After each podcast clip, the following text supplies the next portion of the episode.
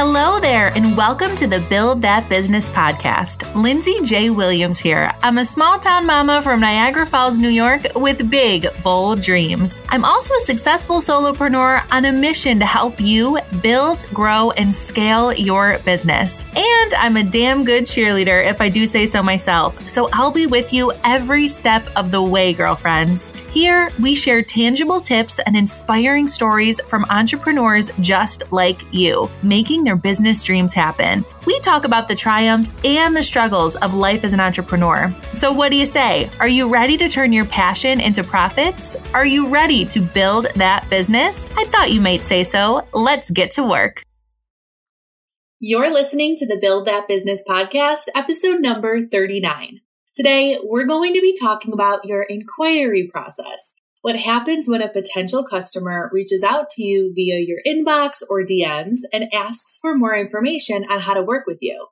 How you respond to inquiries is so critical. It's the difference between closing that sale or getting ghosted. If you're tired of couples ghosting you after you respond to that first inquiry, leaving you with an empty calendar and an empty bank account, it's time to turn things around. This episode is for anyone who is struggling to book more weddings and close the sale. Once I mastered these strategies, I grew my wedding stationery business to multi six figures and have a close rate of 96%. Ready to learn how to never let an inquiry get away? Let's dive in. Oh, before we get started, I, I should mention that I have a worksheet to follow along as we go through this episode. Visit lindsayjwilliams.com slash inquiry guide to grab it. It's totally free. It's a PDF that you can print out and take some notes as we're going through today. All right, ready to get started? Let's do this. Tip number one when an inquiry comes your way, the first thing I want you to do is congratulate them. Tell them you are so excited to hear more about their wedding. And if they mention the venue or month or style of the wedding, make a compliment on that. This is so obvious, but I see people forget to do this. A little kindness before you jump right into the pitch goes a long way here. All right. Tip number two, have a simple email template that you can tweak when a lead comes in. Don't stress too much about this. Don't go crazy with questions. Save the questions and the back and forth for the appointment. If they are an ideal couple for you, they will respond. I've included my full inquiry script in that free guide I just mentioned, lindsayjwilliams.com slash inquiry guide. I'll link it in the show notes here. And yes, you are welcome to copy and paste this template. This email is simple, effective, and gets the appointment. Remember, our number one goal is to get the appointment, not a bunch of back and forth and questions and small talk. They've already likely established a connection with you through social media, bridal shows, emails. Everything I teach about is about creating connections and warming up the lead. So if you need a little refresher, I'll also link my free training here in the show notes, lindsayjwilliams.com slash masterclass. This teaches you how to create those connections and warm up your leads so that by the time you get to the inquiry stage, by the time they end up in your inbox, they're already warmed up to you. So go ahead and ask for the appointment. They're ready and want to get something booked in the calendar. All right, moving on to tip number three. If they mention a referral, acknowledge that referral. Say something like, it was such a pleasure working with Nicole on her wedding stationery. This little effort here shows that you appreciate and remember every single couple that you've had the honor of working with. Then I also want you to shoot an email over to the referring bride or vendor and thank them. Send them a handwritten thank you card. Little gestures like this go a long way and will lead to even more referrals in the future. All right, tip number four. We're going quickly through these, but these are quick tips. This is how I roll quick and to the point. All right. Tip number four, attach a brochure in PDF form. This could be digital. Attach a brochure to your email.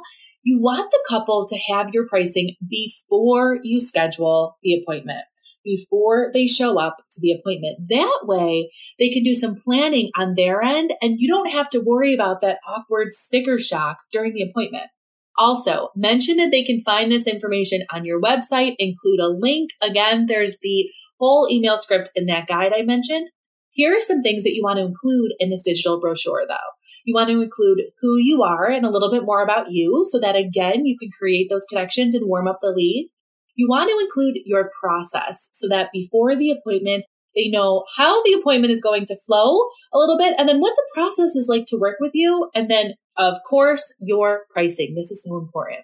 Tip number five, include a link to schedule the appointment right in this first email. Make it as easy as you can for them to schedule. Again, the more emails back and forth, the more questions, the more filling out random inquiry forms, the more chances you have to lose them. I know what you're thinking after this last tip. Are you worried about taking on an appointment without qualifying the couple first or knowing if you're even available for this date? This right here is why I put my prices and minimum order requirement on my site right on my scheduling page. If you have a link to your prices, you damn well know the couple is going to click to that. That's what everyone wants to know. Couples will see this and they will qualify themselves before scheduling the appointment. Also, if you only take on one wedding per day, like my photographers or my DJs here, list the available dates on this page as well the worst thing that can happen is someone schedules an appointment and you see you're not available and you just cancel. So schedule that appointment, friends. That's our number one goal.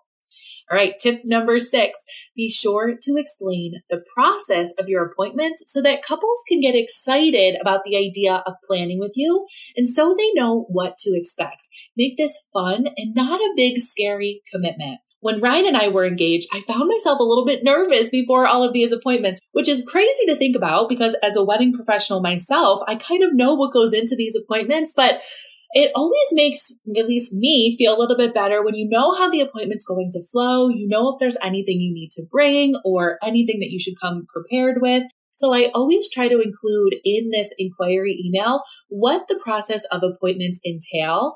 Also, if you make this sound really fun, and again, not a big scary commitment, they will click that schedule an appointment button so fast. I'm telling you, they're going to be excited to get it on their calendar. All right. Tip number seven. The last tip I'm going to share today is respond quickly. Inquiries need to be a priority in your inbox. If someone is reaching out to work with you, respond. Have a template in place that will make this easier for you. Again, grab my email template in that free guide, lindsayjwilliams.com slash inquiry guide. If you wait to respond, another vendor who got back to the couple quicker might snatch up that appointment. Trust me on this. Couples likely email a few vendors at a time and you responding quickly with a beautiful brochure, your prices transparent and right up front and a little bit more about the process is going to help you stand out and you're going to get that appointment. There you have it, guys. My quick tips for replying to inquiries and securing the appointment. Remember, you've done the work of connecting with the couples you want to serve before we get to this inquiry stage. These will be easier to close. These couples know you, like you, and trust you already. They've reached out likely because they're familiar with you. They're familiar with your products. They've heard of you from someone else. They're excited about meeting with you and to plan their big day. So be bold, ask for the appointment, not a lot of small talk. You got this. Thanks for tuning in today, and I will see you at the same time next week. There you have it. We just finished another episode of the Build That Business podcast. For a recap of the show, head on over to lindsayjwilliams.com slash show notes. And if you're looking for a community of like-minded creative entrepreneurs, join us inside our private Facebook group at lindsayjwilliams.com slash group. I can't wait to see you there. Oh, and P.S. If you love this episode and never want to miss an opportunity to be challenged and inspired, click subscribe now. Keep on building that business, girlfriends.